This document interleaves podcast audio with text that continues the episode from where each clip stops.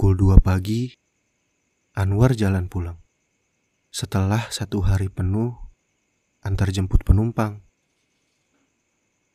Dengan penuh kasih, ia kendarai motor bebek yang belum diganti olinya selama 8 bulan.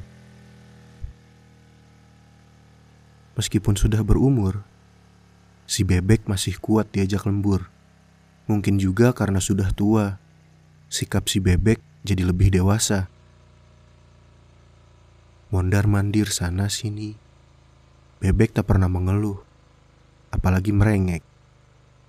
Sebuah kantong kresek transparan menyantol di punggung bebek. Satu kotak martabak terlihat masih agak berkeringat. Mungkin untuk menyogok istri Anwar yang rela menunggu hingga larut di kontrakan petak menahan ngantuk sambil cemberut. Anwar sudah terlalu kelelahan. Ia tak punya banyak tenaga untuk terus berkendara. Tapi si bebek tak mau menyerah. Dengan tegas, ia menahan baret-baret di tubuhnya. Dengan lugas, ia meraung berusaha melampaui kapasitas larinya.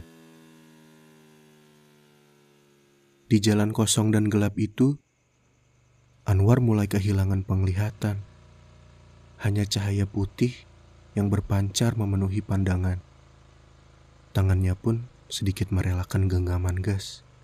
Seraya ia mulai kesulitan untuk bernafas. Saat ini, si bebek bekerja lebih keras ia terus berusaha mengantar sang majikan. Dengan tancapan golok yang penuh karat di perut Anwar, bebek tak keberatan. Tubuhnya dilumuri darah sang majikan.